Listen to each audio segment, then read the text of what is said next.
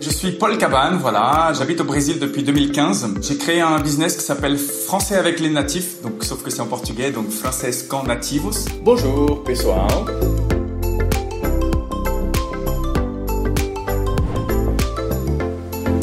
On va rentrer justement dans le détail de comment tu as développé euh, ce business en partant de zéro. Euh, d'abord, juste pour donner un ordre d'idée, est-ce que tu peux euh, partager les, chiffres de vente sur les 12 derniers mois? Donc, sur c'est des formations pour apprendre, enseigner le français à des Brésiliens. Le chiffre qu'on a fait, c'était un peu plus d'un million de reais. En fait, j'ai commencé dans la vie professionnelle vers mes 20 ans. Euh, j'ai pas été très branché études. J'ai bossé comme éducateur, j'ai été assistant administratif. Le dernier boulot, le dernier boulot, j'étais surveillant. Et en 2015, euh, j'étais marié avec ma femme déjà depuis 5 ans.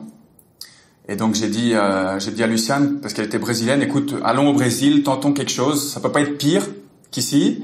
On n'a pas grand-chose à perdre. Dans le pire des cas, on revient en France après. Et puis voilà, tentons, essayons de faire quelque chose. Donc on est parti et, à partir de là, ça a été, ça a été beaucoup plus facile.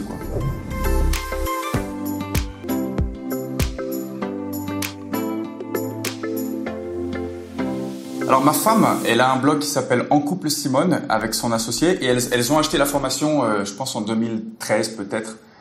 Donc moi je l'ai, faite parce que ça m'intéressait. Voilà, elle me parlait de ça, elle me parlait de, de, de business en ligne et tout, donc ça m'intéressait. Effectivement, j'ai fait la formation, je trouvais ça très intéressant et très complet surtout. J'ai fait beaucoup d'autres formations après que j'ai trouvé beaucoup moins complètes, mais j'avais pas, j'avais pas embrayé quoi. J'avais, j'avais fait et puis je l'ai laissé dans un coin. Et je suis arrivé au Brésil et j'ai fait, j'ai fait effectivement euh, des activités de prof de français. J'ai enseigné, j'ai commencé à enseigner à des élèves comme prof particulier, mais j'avais pas encore créé le business. Et c'est seulement en 2018 que j'ai eu l'idée de créer le business. Qu'est-ce qui a fait que tu t'es dit, euh, mais en fait, je peux utiliser tout ce qui est enseigné dans cette formation pour enseigner le français sur Internet pour les Brésiliens? Eh ben, c'est le hasard parce que en fait, j'ai fait un Skype avec un, un, un gars euh, au Brésil qui vend des cours de français, qui aujourd'hui est un concurrent, et il m'a il m'a donné ses chiffres. J'ai dit, ben c'est pas possible, il faut que je fasse ça. En plus, j'ai fait la formation d'Olivier Roland, en l'occurrence. J'avais déjà une chaîne YouTube avec des gens qui qui me suivaient, qui étaient des gens intéressés par la culture française, donc potentiellement par la langue française aussi. Et donc le lendemain, j'ai proposé à Alexis, qui est mon associé aujourd'hui, écoute, je vais créer un cours en ligne. Euh, j'ai la méthodologie, il faut qu'on utilise la méthodologie des lancements. Je l'ai apprise et ça peut que marcher. Donc c'est comme ça que j'ai embrayé sur le projet. Et après, on a créé une autre chaîne d'ailleurs, qui était donc ça, on l'a créé en 2019, qui est vraiment pour l'enseignement du français. Bienvenue à tous. Bem-vindo a todos. Ce qui fascine en France, qui gagne Molière. Molière est un escritor. Avant de faire le lancement, j'avais des grosses, des gros doutes, et Alexis aussi d'ailleurs, sur euh, l'efficacité, parce que quand c'est le premier lancement, t'as aucune idée si tu vas vendre à 5 personnes ou, ou 100 personnes. Ce qui a été, d'ailleurs, on a vendu à plus que 100 personnes, on a vendu à peu près 170 personnes, si je dis pas de bêtises.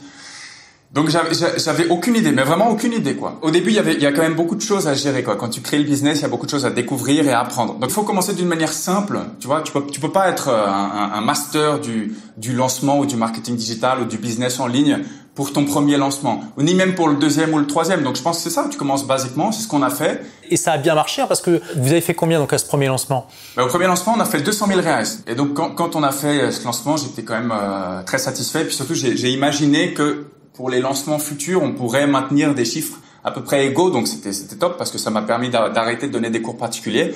J'en avais vraiment marre de donner des cours particuliers.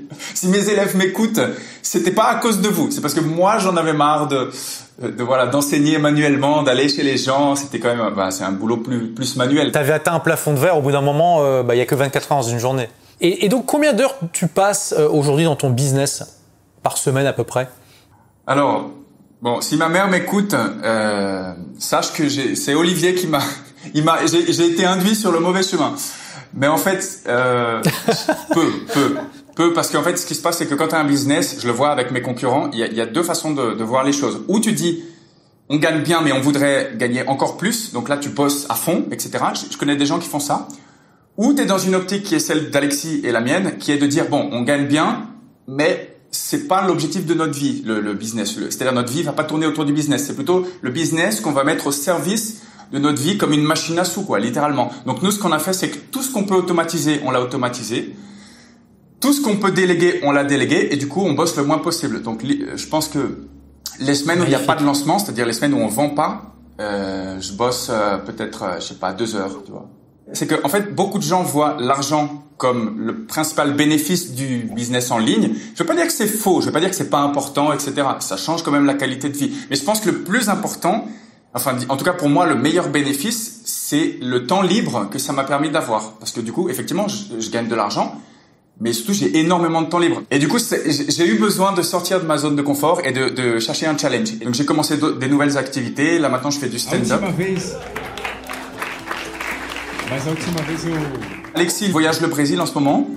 Il est chanteur aussi, donc tu vois, chacun fait des trucs. Moi, j'aime beaucoup aussi me former. Tu vois, j'ai fait un cours de mécanique automobile là il y a pas longtemps. Et aujourd'hui, c'est il y a du défi, il y a une motivation, il y a une excitation aussi. Donc c'est un équilibre de vie que j'aime beaucoup. Quoi.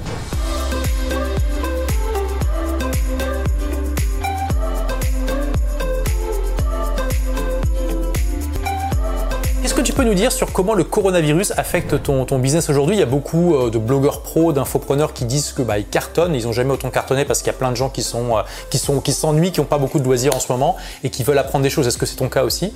Je pense qu'il y a deux effets en fait. Je pense que il y a une peur et il y avait des gens qui perdent leur emploi malheureusement, mais il y a aussi effectivement le fait que les gens consomment beaucoup plus en ligne. La fréquentation des réseaux sociaux a beaucoup augmenté.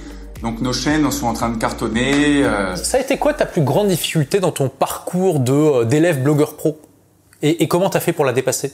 Ma plus grande difficulté, ça a été gérer le stress. J'ai senti beaucoup de stress dans les premiers mois parce que j'ai senti que c'était beaucoup de choses à apprendre, beaucoup de choses nouvelles. Déjà, le fait d'être deux, ça aide quand même parce que tu partages les difficultés avec ton associé. Et puis, bah, en, le faisant en fait, en le faisant, en mettant les choses en pratique, après t'apprends, tu le fais, puis ça avance. Et après, ce qu'on a fait, qui aujourd'hui nous aide beaucoup, c'est qu'on a délégué à une agence la partie de marketing, organisation de la stratégie, euh, même la création de contenu, d'ailleurs, maintenant, on l'a délégué. Euh, et, et, donc, pour conclure, euh, qu'est-ce que tu pourrais dire à quelqu'un qui, qui a regardé toute cette étude de cas, qui trouve vraiment euh, ton parcours euh, génial, mais qui hésite encore à s'inscrire à Blogueur Pro? Qu'est-ce que tu pourrais lui dire pour lui permettre de, de vaincre son hésitation? Ce que je pense, c'est qu'il vaut mieux avoir des remords que des regrets, comme on dit. L'investissement que tu vas mettre, il n'est pas très fort en argent. Tu vois, c'est par rapport à un autre business, tu vois, abrir, euh, je veux dire, ouvrir un, un local, etc. Là, on est quand même sur un truc en ligne. Il n'y a pas beaucoup d'investissement à faire. L'investissement, il est plutôt en temps et en énergie. Après, je vais pas être le gars qui va dire, il, suffit d'ouvrir un, un négoce en ligne un business en ligne et puis tu vas gagner des millions. C'est pas comme ça. Il y a du boulot, il faut bien trouver sa niche, il faut réfléchir à un positionnement. Ça dépend aussi de ta capacité à te relationner à ton audience. Mais si tu le fais pas, si tu le tentes pas, là c'est sûr que rien va se passer. Voilà. Donc il n'y a pas grand chose à perdre et il peut y avoir beaucoup à gagner. Excellent. Bah écoute, merci beaucoup Paul. Et donc s'il y a des Brésiliens dans votre entourage ou peut-être même des Portugais d'ailleurs hein, qui veulent apprendre le français, donc vous pouvez aller voir Française comme Paul. Et puis surtout donc votre chaîne commune avec toi et Alexis euh, qui enseigne le français, c'est comment elle s'appelle? Française comme nativos. Merci beaucoup Paul. Et puis bah, bah, on se retrouvera peut-être dans, dans quelques années pour faire un update de tout ça. Allez, merci Olivier, merci à tous. À bientôt. Merci d'avoir écouté ce podcast. Si vous l'avez aimé, est-ce que je peux vous demander une petite faveur? Laissez un commentaire sur iTunes pour dire ce que vous appréciez dans le podcast tout simplement. Ça aidera d'autres rebelles intelligents comme vous à trouver le podcast et puis à être inspirés tous les jours ou presque par lui. Merci et à très vite pour de nouvelles aventures.